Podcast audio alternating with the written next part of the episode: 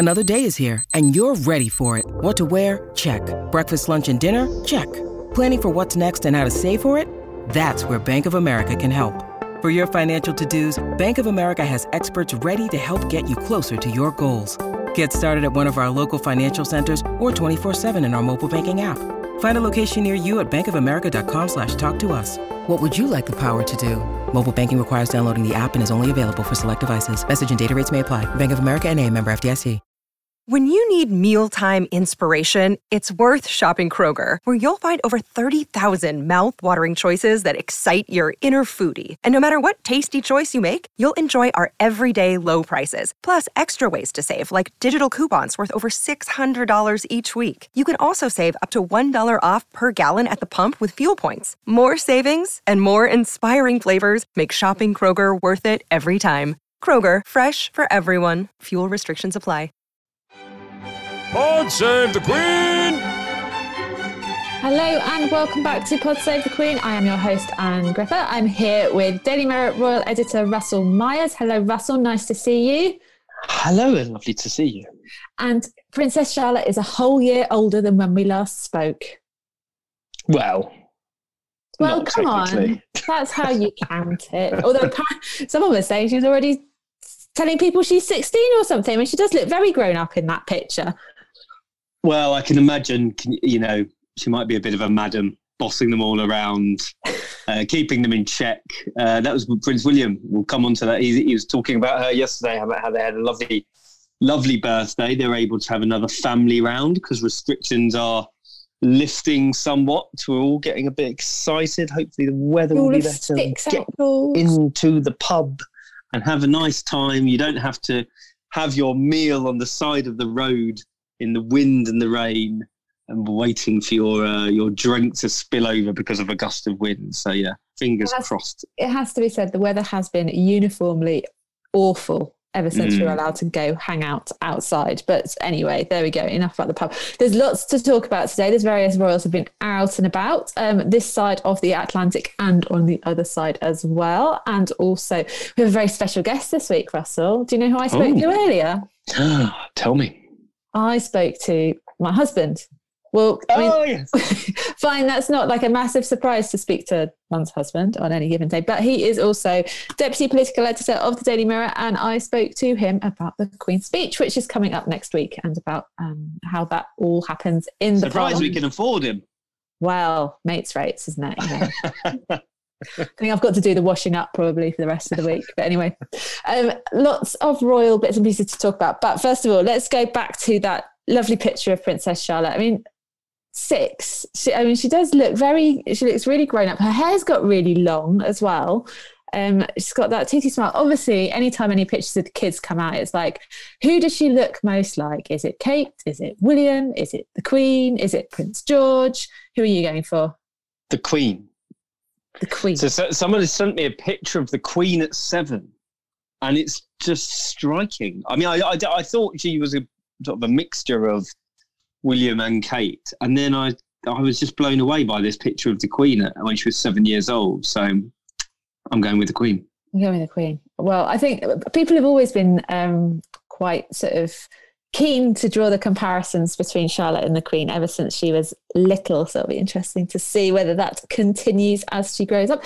Very cute little dress by Rachel Riley, not the Rachel Riley off Countdown, but the designer lady Rachel Riley um, that she's wearing, and a nice sort of sort of toothy toothy grin and.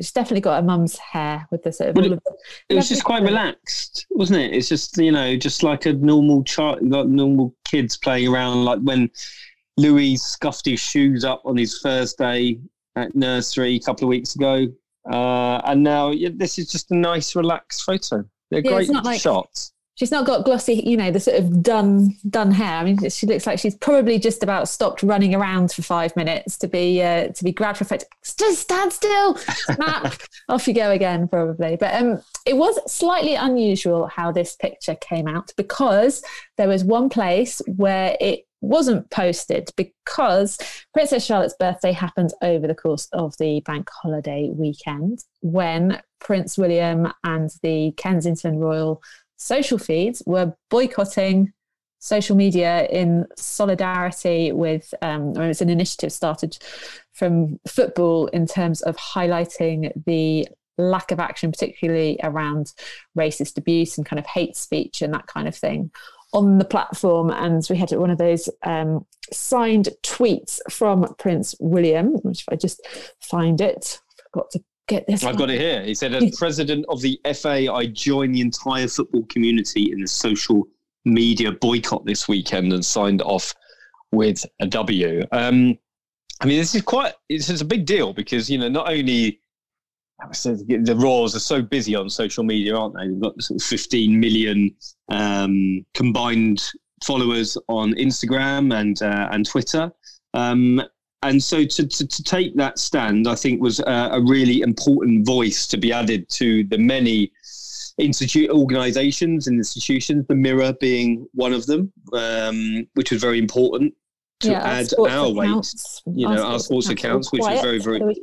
Of course, and this is in solidarity with the footballers who have received shocking levels of deplorable racist abuse, and, and unfortunately, things seem to be getting worse. So I definitely do think this is something we need to take a stand on, and um, you know, exclusively or earlier this year, we exclusively revealed how uh, how William had called an emergency meeting with um, with chiefs at the Football Association. Obviously, he is president of the FA, and um, basically saying enough is enough. And I know we've sort of heard him echo these these sentiments beforehand, um, but I, I do think there are things happening. Well, I know there are things happening in the background at the moment um, to do with the FA, to do with the Kick It Out campaign, which is a big anti-racism campaign in football here in the UK um, to try and really get to the crux of the issue here. And from the campaigns that I've spoken to in recent weeks, it seems to be that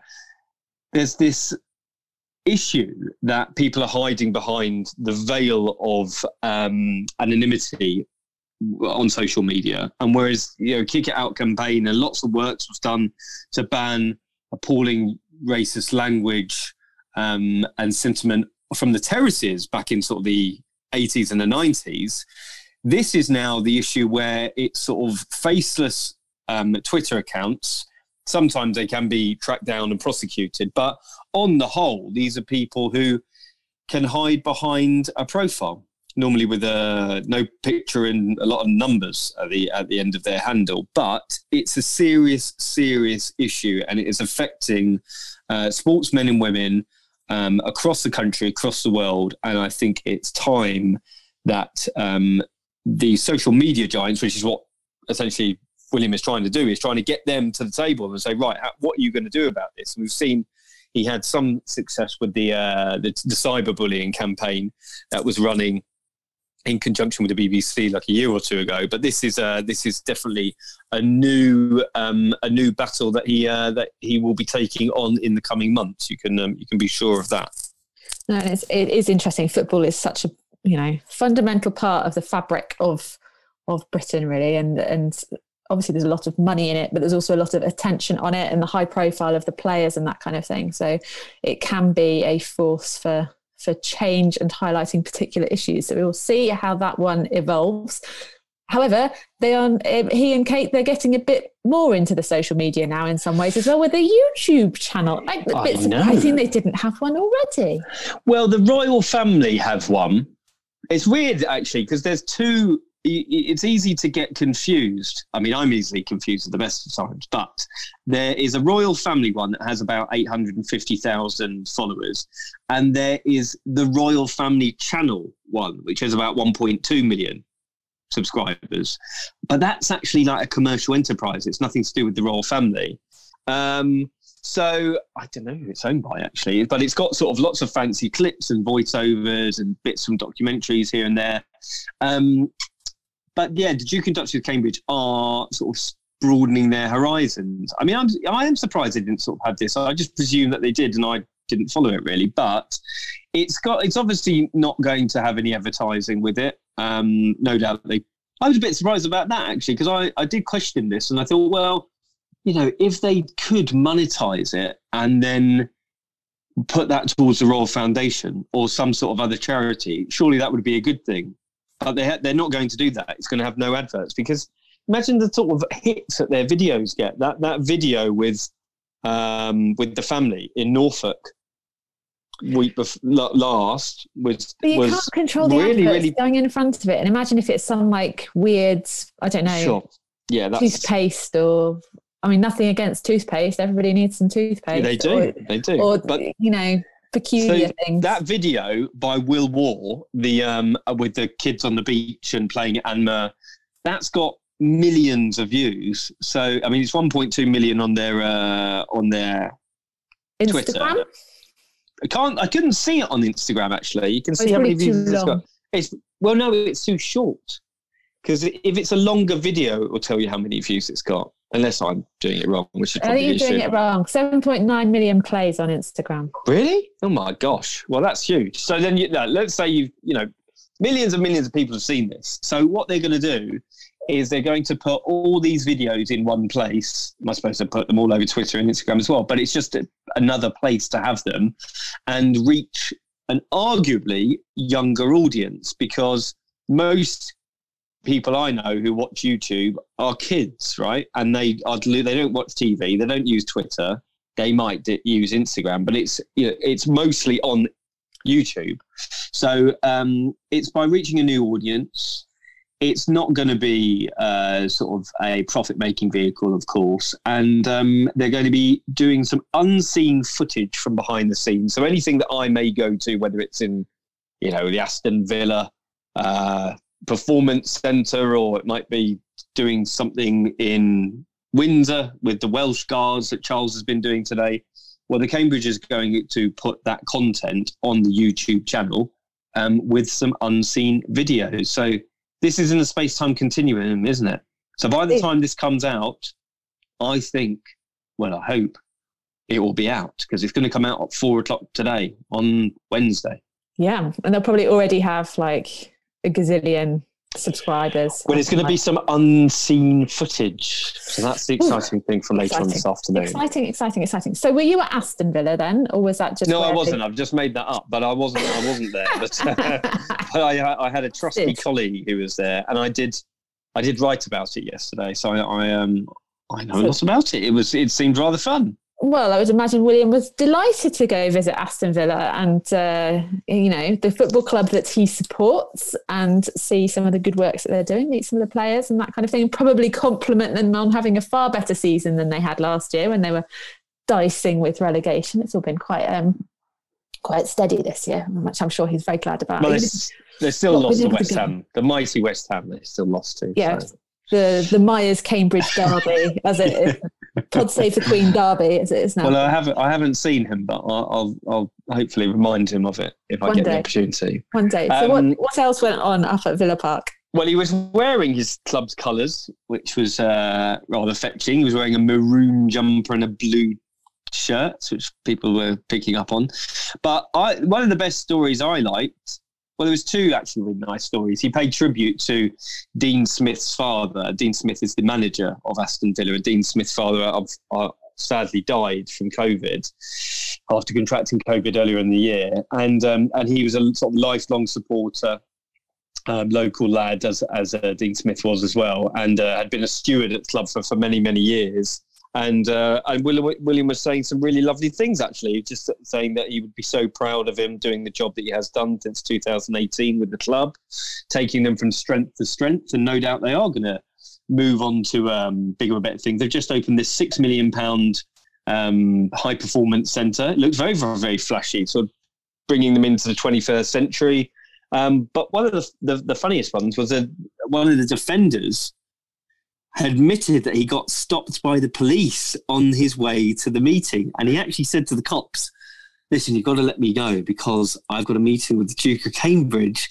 And we don't really know. We couldn't find out what actually happened or whether he was actually done for speeding. Did he get a ticket? But he ended up making the appointment. So one may only presume that the police let him off with a rap across the knuckles and uh, and they let him go. But William, I, I think, was sort of a bit of an awkward laugh, but he did find it funny, and he said, "Oh, you know, I, best not to tell me how uh, fast you were going. But he, he still found it quite funny. It was quite amusing.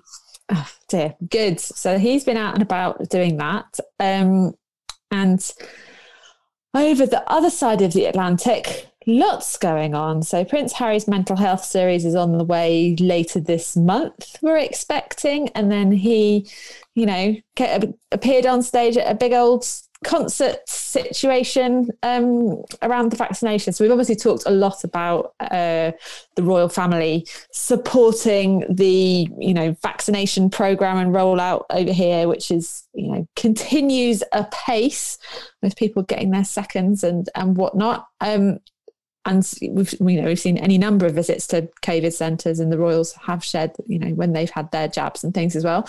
Um, and this was Prince Harry's turn, I guess, to do his bit from his side of the pond to um, to be bigging up the world of vaccinations. What did I say earlier? Like John Bon Jovi, and we apparently we'd already used that analogy. I don't no, know why no, we keep no. saying John Bon Jovi. like, no, he was saying that he'd worked with John Bon Jovi last year when they were oh, doing well, the I- stuff for Invictus with that funny little, you know, the pretend text messages that they were doing, and then they were oh, singing God. together, weren't they? That was that was pretty tragic, wasn't it? It was, it was I awful. mean, come on, you get to have a laugh with John Bon Jovi. You're going to do whatever. You, but you know, he was wearing the sort I mean, is, is John Bon Jovi even cool? I mean, it was, it's our era, isn't it? Yeah, you can't diss John Bon Jovi. I'm sorry. Really? I mean, I'm not really a fan of John Bon Jovi, Like- to be honest. Ultimately, you've got to stick with the original, the original music from from our era. Well, it's probably even before our era. Oh, God, when, it- when they were big hair, the big hair and the rocking, and all of that, all of that good stuff from back. in Ours is probably Speed Speed Garage, and what else? Britpop. Come on, we're Brit. We're Yeah, we're a bit cooler. Solid We're a bit cooler. Um, Anyway, he was out on stage. He was calling for vaccines to be distributed to everybody everywhere. And I think that's a sentiment we can all agree with. But it was a star studded charity concert in Los Angeles. I mean, look at the people who were there Selena Gomez, host, uh, Jennifer Lopez, the Foo Fighters, Joe Biden also spoke. I mean, it's, it's a pretty he fits Hol- right into Hollywood that lineup. tastic, isn't it? Hollywood tastic. But he got a standing ovation and obviously praising the efforts of the frontline workers. So it was frontline workers who were there, wasn't it? And then they'd all been, it was at the SoFi Stadium in Los Angeles. It's an indoor, indoor arena, I think, isn't it? And um, all the all the people who were there had been vaccinated. So it was that's why it was called. They'd had the, Sorry, go on. and they were front and they were frontline workers. So that was all about it. And now he was saying tonight is a celebration of each of you here, the vaccinated frontline workers in the audience, and the millions of frontline heroes around the world. You have spent the last year battling courageously and selflessly to protect us all. You served and sacrificed, put yourself in harm's way, and acted with bravery, knowing the cost. We owe you a debt of gratitude. Thank you. Here, here. It's something we can all agree with. But it was his first appearance since Prince Philip's funeral. And he had to quarantine himself when he got back to his house in California. Um, Meghan was on the bill but didn't appear, which I found a little bit surprising, maybe. She's a very pregnant lady. Yeah, but you can still walk. I mean, can't you? I mean, she's not due till, well, would you reckon? Early summer, Early summer. wasn't it? Six Early weeks away? Quite Less, soon. maybe. Mean, June, July, August. I so think- yeah, I I, think- six weeks. if you're a pregnant lady uh, that's that pregnant, I think you have a right to just say no, not today. I can't do it. Sit on the couch. Yeah, That's but what I'd be doing. but I think it is fair to say that the kind of the next the next frontier for probably for certainly for the UK and the US where the vaccines have been rolling out pretty well is like helping to get them around the world. So shout out shout out to my friend Sarah Lewis who is working on um, one of those programs. The aim being that if you go and get your vaccine, you give one to somewhere else as well. So like donate one. So that's a go. How'd you do that? Oh, hold up. Go- How'd you do that? Go give one.org. How'd you do that? Well, like it's I guess it's like providing funding for them. Oh, you can give money. Okay, that's a Yeah. good idea. Yeah, it's a great go- idea. Go give one.org. So anyway, that's my, Okay, I'll check it out. Sarah Lewis has been working on. Anyway, enough about that. Although Well, this this event raised forty million pounds, nearly fifty five million dollars, and that was at the time. So it's a yeah, a great a great cause. Big effort. big effort indeed. But when are we going to see Harry and Meghan? Are we going to see them together before she has the baby? Do you think?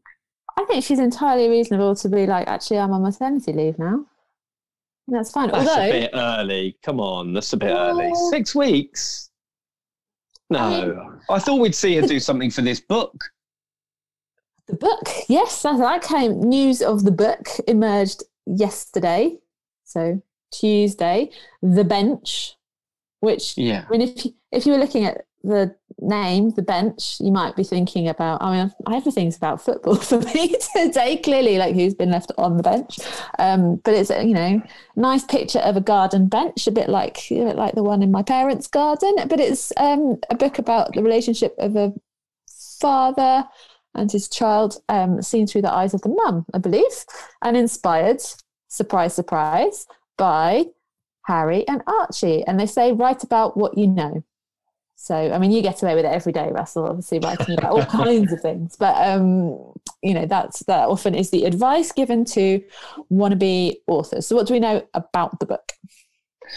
well, it's it's ba- it was based on a poem that she wrote for Father's Day, and then it's developed into this book, which is came out of the blue, really. Although some people have been talking that she'd been potentially touting this to publishers over the last couple of years.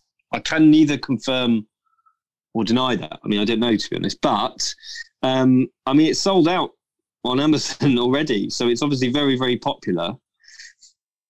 Undoubtedly, a bit of controversy about whether you know relationships between a child and their father. Some people have been making uh, certain comments around it, which you could get, which you could guess. Versus her own, her relationship with her own Of father? course. I mean, it seems to be quite a nice little tale, doesn't it? Um, and no doubt drawing from her experience of her, you know, her Harry being in the forces. There's a, a very nice illustration of um, Harry or the central character wearing the uh, the army fatigues and uh, and the and the young little boy delighted that he's seeing his father again. I mean, again, I'm just trying to find the blurb about it. What did you think about it? I thought it's, you know, I mean, children's books, there's a lot of them out there and some are great, some are not so great. And the, the, you people have different kinds of things that they like. I think I'm more like action and adventure and japes and fun rather than the sort of, I'm going to guess, slightly sickly sweet um, variety that this is probably more likely to be, but maybe it's because I'm a cynical old hack.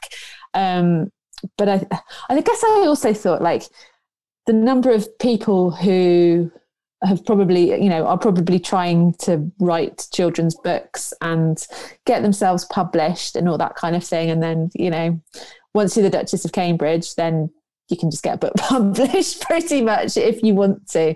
Um, so I thought I thought that was interesting. I kind of felt for those people, but then it also reminded me of um, a couple of interviews that I listened to while I was driving around at the weekend. One with um, Floella Benjamin, who was a um, children's presenter back when you and I were little. She used to present Yeah, I love play school. Yeah, She was great. So I listened to her Desert Island Discs, and she was talking about how she had been fighting for better re- representation on screen of of non-white faces essentially from the sort of 1970s and then there was another interview with an author who I hadn't heard of a children's author called Hamza Arshad whose new book Little Badman and the Radioactive Samosa so that, which is a fantastic name for a book that's amazing. yeah, but I think he was, I think the stat was something like only one percent of children's books had when he like when he was little sort of had any sort of non-white representation. So I think so I think there's you know so I think that's interesting, and I'm sure that the sort of um, representativeness and in, increasing that would be would be a good thing. But uh, I, yeah, I guess I do also feel well. I mean, it's great being a duchess. Doors open for you. Lovely. Isn't it just? It's lovely. I mean, I, th- I haven't read the book, so uh, I'll, um, I'll will no doubt see it when it comes out. But uh, yeah, I mean, it, will this be a series of them? Perhaps it'll be the new Budgie the helicopter. Sarah Ferguson has got uh, See a stiff rival. competition. Stiff competition. That is the word. Um, but A on heart the- for a compass. very good. Very good, producer Dan.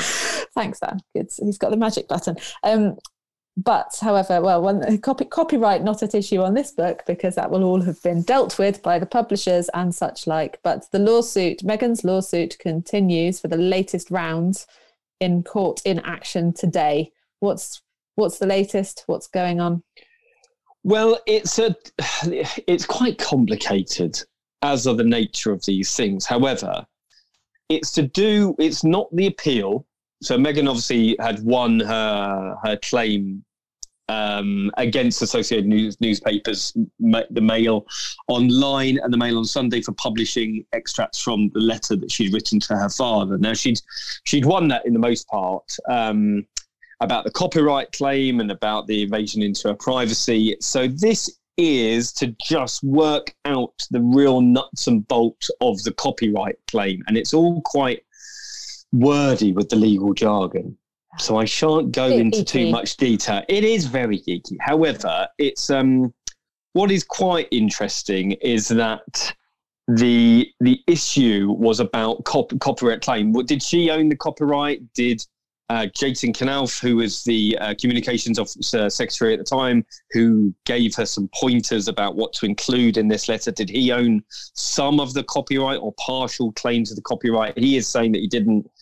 Meghan was claiming that it was hers. The Mail on Sunday was claiming that you know it was a dual copyright and therefore she didn't own it. Um, anyway, I think this has surely got to be the last instalment of this case because it's been rumbling on for so many months, and um, Meghan's already come out and and given a lengthy statement about uh, about winning it. So. Uh, I, think that the crux of it, as I understood it, was that the Associated newspapers were going to have to pay even more court costs because of the case that they had brought in the first instance. So undoubtedly, it's going to be a bit bruising for those uh, for them. Um, but they're still going to appeal. So we haven't had this front page apology from the uh, from the Mail on Sunday as yet. Uh, there was all sorts of wranglings about whether it was going to be on the front page. It is going to be on the front page about whether what font was going to be used, how big it needed to be. I mean, it will probably be many more months before it actually sees the light of day.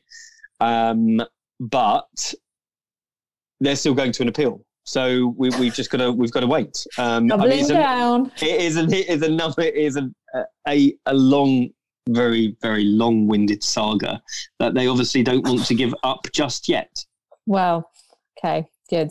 I think we'll we will move on and we'll leave yeah the let's lawyers move to on. it. it's not very interesting i think we you know for the for her part she's won the case and uh, i think this is you know a lot of wranglings apologies if you are a, a legal eagle but Do you know who's winning the most? Probably though, the lawyers. they are Cha-ching. Cha-ching.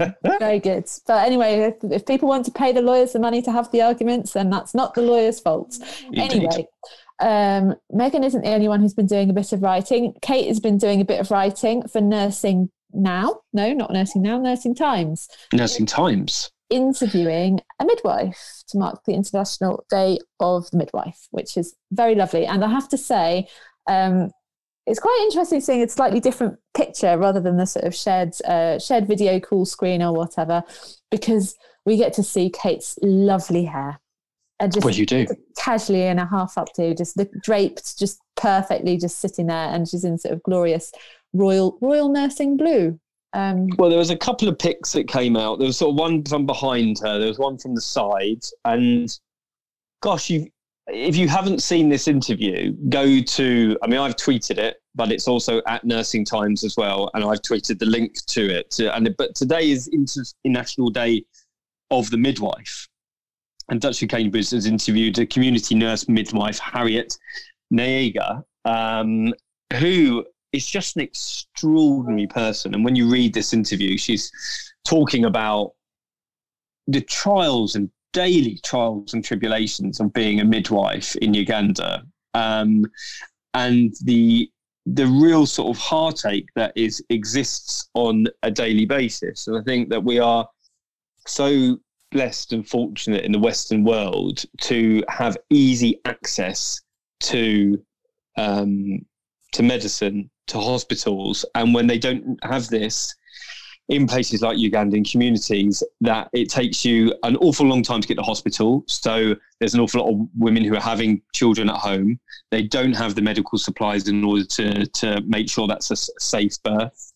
Um, many times, and also they're giving birth on the way to hospital, or they haven't gone to hospital because they think it's too far, or they don't have any means to get there. So it was just about how she was trying to change the perception of midwifery and change the actual issues that were embedded within the communities. Um, and it's an extraordinary interview, really. And she also talks about some really, really hard hitting subjects about sexual abuse in communities, um, about midwifery and how it's become one of the pillars of those communities and so Kate was talking to her about her vision for something called Milcot, which is uh, an initiative that she has led called the Midwife Led Community Transformation. Um, and all about trying to educate young girls about pregnancy, um, about being safe um, within their sexual health as well. So if you haven't seen it, go to Nursing Times it's a really really good interview and um, and celebrates everything that is to do with the International Day of the Midwife today. Lovely. Um, Charles has been out and about as well, but I mean, not gone particularly far afield, down to Windsor to see the Welsh Guards.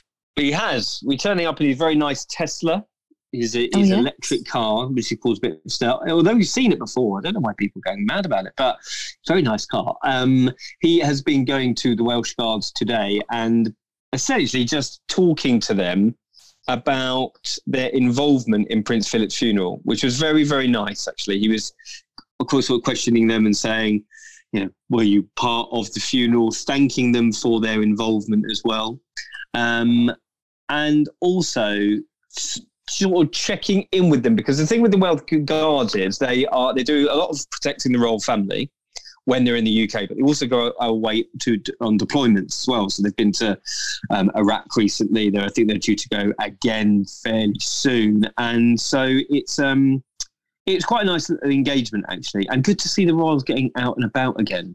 This is what we want to see because yes. just you like seen... being out and about, don't you? Well, they do. Yeah, yeah, they do. Oh, this one they've been recently deployed, deployed, deployed to the Falkland Islands, Nigeria, and Kenya. But they've also done a load of stuff with COVID as well. So the first battalion of Welsh Guards not only deploy on operations throughout the world, they have been doing an awful lot to do with the COVID support force, which is remember when we needed to get all the Welsh Guards out, doing all the testing in the UK, setting up the mobile testing sites they were um, absolutely influential in doing all of that as well. So it was part of saying thank you for their efforts during Prince Philip's uh, funeral, but also thanking them for their efforts during COVID as well. And I also thought it was quite nice um, last week. My rare appearance, a rare appearance both getting tongue, tongues in a twist today. Mm. A rare appearance for Mike Tindall on the royal family's um, Instagram page after he made a, a joint um, appearance with Duchess of Gloucester doing Parkinson's Awareness Day because his dad suffers with Parkinson's. So I thought that was that was rather nice. We don't probably see a huge amount of the Duchess of Gloucester on there either. So maybe this is part of the part of the change. It's probably just a one-off for Mike Tindall, I suspect. But um, you know, well, as we look at couple of times, isn't he? Because he's been sort of commenting about how the Queen was stoic and amazing and sitting on her own. So we've heard a little bit from Mike recently, but this was quite nice that they were teaming, and they seem to get on very well. If you've seen the video, they were, you know, they've obviously they're not they're not strangers. They're, I know there's distant family members, but um, it was quite interesting. This about you talking about the terrible Mike talking about the terrible impact Parkinson's has had on his father Philip, and um, unfortunately, you know, the unfortunate isolation his, parents have had to go through as well. Um, throughout because of throughout the coronavirus crisis and still paying tribute to his mother Linda, calling her a very stoic northern lady who refuses to give her man up. But also, it's sort of a double-edged sword because she, she has a bit of a struggle of accepting help from other people and no doubt Parkinson's is a very, very testing disease for both the person who is suffering but also their family. Um, but it just it gave a different view of him because we're used to him talking and making jokes in his rugby podcast, and we've seen him talking about you know the new arrivals. Um, what's his son called again? Luca? No. Luca. Lucas Philip. Lucas, that's it. And so, talking about you know great things happening or dashing off into the gym to get a, uh, a yoga mat and the towels. Um, but this was him as a bit of a lighter side of him. And then he was on BBC Breakfast the following morning talking about how how the Queen, who he was just absolutely in awe with the awe, awe of the Queen, who had been forced to, you know, as we all know, sit on her own and um, and endure Prince Philip's funeral on her own, which is still terribly, terribly sad. However many times you see those photographs, they're just sort of a a crazy window into the crazy world at the moment, aren't they? Mm. And other little baby who has a middle name for Prince Philip. So um, Mike Tindall's dad is called Philip as well. So his his baby gets um, double named for Phillips. But um, August made another appearance in the pictures of Jack Brooksbank for Jack's birthday, still wearing, I'm happy to see, his little boxer style jacket with his name on the back. So that was that was very cute. And Eugenie is clearly quite delighted with with life and her two boys. Um, Russell, what is coming up next week? Is there anything that you can tell me about? Or am I going to just have to ask the other the other man in my podcast life this week? I don't know. I can't. I can't. I can't divulge. I can't. Oh, you know what is interesting to see, um, or no, is the release of the Hold Still book, which is on Friday. Oh yes. Someone's just reminded me of that, and actually, that's that's great. So, um, that's on Friday. Looking forward to seeing that. You can order it on pre-sale from the National Portrait Gallery. No doubt that is great because all the um, contributions, all the profits are going to the National Portrait Gallery and some of their schemes as well. So get involved. Great. All right. Well, this time next week, the Queen will have done her thing in Parliament as she does periodically. Um, so yeah, I had I had a chat with uh, with the husband to find out a bit more about it. So this is what we talked about earlier. Hello, Ben. Welcome to Pod Save the Queen. This is a little bit odd because not only are you deputy political editor of the Daily Mirror, you are also my husband. So I haven't interviewed you before, so this might be a little bit funny, but thank you for coming on the show. Pleasure. Well, pleasure to have you here and to get your insight on the Queen's speech, which is coming up next week. So tell us a bit about it. That's right. So uh, the Queen's speech and the State Opening of Parliament takes place on May the 11th. Um, normally, we have uh, a Queen's speech and uh, the start of the parliamentary session about once every year to 15 months. Um, this has been an extended one because of coronavirus. Uh, it's not yet one of the uh, the longest sessions of Parliament that's ever been. Uh, we had one of those not long ago with Brexit. But this um, is an opportunity for the government to uh, give the monarch a speech, which she reads out, and it sets forward the government's leg- legislative proposals for the coming parliamentary session. So basically, what it wants to do, the bills it wants to put forward, and the parts of its manifesto that it plans to enact over the coming coming year or so. So, does the Queen get any say in what she has to say or even how she says it? Unfortunately for the Queen, no. She has to read what the government has written for her. So, with a government that has talked a lot about levelling up and building back better from the pan- pandemic, we can expect to, to hear the Queen say those, and they always sound rather odd. Her parroting government uh, sound bites and election slogans, but that is the duty of a constitutional monarch um, in our in our country. So yes, expect to hear the Queen talk about how her government will build back better and how it uh, plans to level up parts of the country. I can imagine the Queen probably speaks a little bit more like Theresa May than she speaks like Boris Johnson when she's behind palace doors. Yes, I mean Boris doesn't write it himself. He uh, obviously has a lot to do with it. So, but expect some of the uh, the Borisisms, if you like, they won't be in there because the uh, the editors of the Queen's speech will uh, will tone it down a bit. So you shouldn't hear some of the sort of colourful language that we've come to associate with our Prime Minister um, spilling forth from the the Queen's mouth. Um, obviously, the speech is written in conjunction uh, with the palace in so much as it is seen by officials, so that there's nothing that would embarrass the Queen, for example. But it is written by the government um, in so much as it's you know they are it is Her Majesty's government, and these are the things that they've been elected to do, and this is setting out uh, what they plan to deliver. So, state opening of Parliament, usually quite grand. What level of grand can we expect this year, which is obviously a slightly different time? Exactly. Well, it'll be a very stripped back affair, um, as we saw with uh, Prince Philip's funeral. A lot of the royal pageantry that we'd normally expect with uh, the, the, funeral of monarch's consort didn't take place. Um, so the government has already said that there will be reduced ceremonial elements and attendees. So a, a lot of the things that we normally think would take place at the state opening, um, they they won't happen. It remains to be seen quite how stripped back it will be. But for example, you're used to seeing um, the red leather benches of the House of Lords packed and the Queen sits on the throne to uh, to read the Queen's speech. They won't be packed this time. There may be around about 50 peers um, in the chamber, which is because of social distancing. Um, in the same way that the House of Commons has come to operate on a far reduced capacity over the past uh, 14 months or so, so has the House of Lords. So you won't see um, rows and rows and rows of peers packed into the second chamber.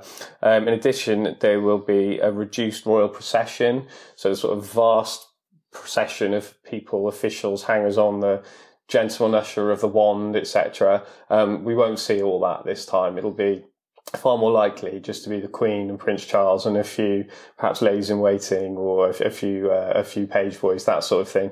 It won't be the grand ceremony that we've come to, to expect over decades. Um, there won't be any diplomatic or non-parliamentary guests. That is to say, usually um, a load of ambassadors are invited along. Sort of, you know, the Queen, the representative, the head of the Commonwealth. Um, these ambassadors, the envoys, the diplomats, they come along to see how, how it works in uh, what's become known as the mother of parliaments. We won't see that this time. It'll be the bare, bare necessities, the bare essentials that we'll see at this state opening on May the 11th. And what about the MPs? Because normally they cram in, don't they, to ha- try and listen? They get sort of dragged over there and. That's right. When Black Rod knocks on the door of uh, the House of Commons, the, uh, they are summoned to the House of Peers to, to go and see the Queen to hear her deliver the speech. Um, the MPs won't, there won't be many MPs in the House of Commons to be summoned.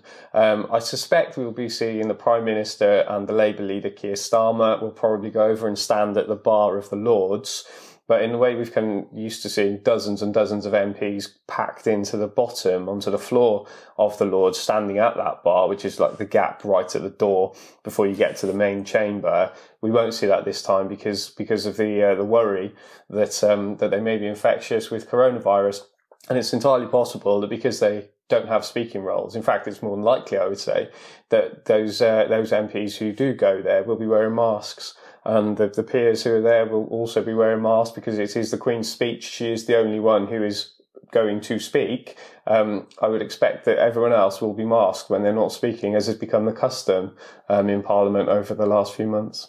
And you mentioned Prince Philip's funeral earlier, and um, we spoke on the show uh, when I was talking with Russell last week or the week before about the kind of those first things that you do after a loved one has died. So this is the first time she will have gone and done the Queen's speech without Philip not being able to say to him over the breakfast table, "Look at this awful, rot, awful rot I've got to go read out to them," or "This sounds like a good plan. I'm glad my government's doing this," or whatever, whatever they might have been chatting about over their their cornflakes. Back in the day, he did used to go with her. He's obviously not been with her for, for some time. Will she have Prince Charles alongside her this year? Is he, is he expected to attend? That's right. The last few Queen speeches, it hasn't been Prince Philip, it has been Prince Charles as the heir who has accompanied his mother while she delivers the speech. Sort of constitutional passing of the baton, if you like, albeit it's very it's happening very subtly. Yes, we are expecting Charles to be uh, with Her Majesty um, this uh, this occasion as well. Um, he is he also she obviously sees the government's red boxes. One day he will be in her position, um, so it's important for her to have him alongside her, um, both as an emotional support, but also so he can see how it works. Because one day it'll be him sitting on that throne delivering a king's speech. And you've been in there once or twice, I think. What's it like on a, on a normal kind normal? If the Queen's speech is ever normal, what it what's it like being in there, and what happens? on the day itself? So the first time I walked into the House of Commons chamber, um, having seen it however many times on television, the first thing you you notice is this is a lot smaller than I thought it was. The first time I went into the House of Lords chamber, just massively overwhelmed by all the red leather and the gold, and you know it's extraordinary. Then when I went in for the Queen's speech, everything glistens. You know, everything's been polished a bit more. The Queen sat there, you know, with diamonds on, on her, about her, on her head, and everything's just shiny and sparkly. And you sit and you're like, this is, this is Britain. This is, you know, this is how we do ceremony. This is how we, this is our constitution. This is an important part of our parliamentary democracy with a sovereign. Um, and you look at it, and it is it makes you it makes you proud to be British, but it also just the overwhelming sense of history and pageantry. Um, it, it is overwhelming in there. It literally takes your breath away.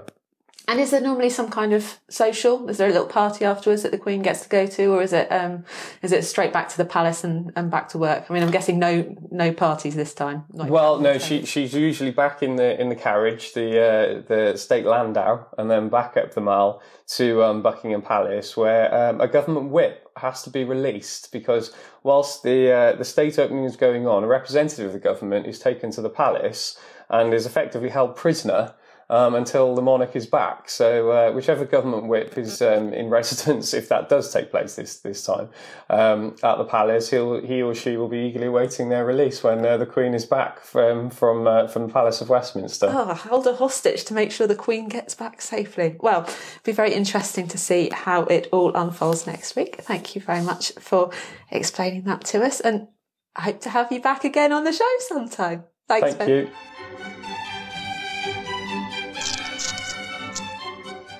So that was Ben making his debut finally. I mean, he's come close a couple of times. I nearly got him on for the uh, the classic FM appearance that Prince Charles did because he does like the classical music and a bit more knowledgeable on that than me. But we saved it up for this one instead. So Queen's speech next week, and who knows? I mean, Russell may get allowed out and about. Do you reckon? Well, let's hope. let's hope. Every week, let's hope. Oh, what do you know what? We haven't so we've not talked about the most important thing russell. I was just what? thinking about maybe you'd at least be allowed to go to the pub and then that reminded me the sloe gin yes. Have a little tipple from the from the royal collection trust for launching another buckingham palace gin this time it's a sloe gin. They launched one last summer which flew off the shelves. I mean this is part we have one in our cupboard it's part of i bought we bought oh, it. oh, very good. Look at you. No freebies like we bought it like it, like it, like royalty. Um, Just like gin. they've got to plug a 30 million pound black hole in the finances. So they're obviously coming up with sort of ingenious ways of trying to get money back into the coffers. And uh, of course, the palaces, the royal palaces are opening up. Um, slowly but surely, I think is the best way of putting it. And it's all, it's very important for people to try and support the the Palaces because they've obviously had a very very rough time of it. Um, of being able to, you know, try and get people through the door because no, no one's been open, have they? So I think I'll be doing my bit by buying some gin. Thirty pounds. totally altruistic, I'm sure. Exactly. Yeah.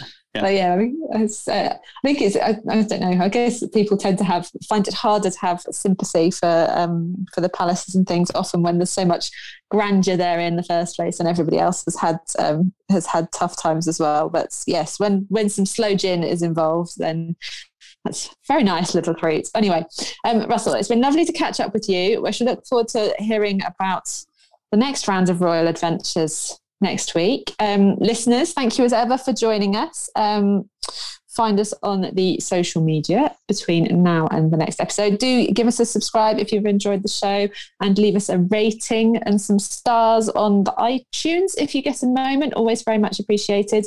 But um, stay safe, stay well, and until next time. God save the Queen!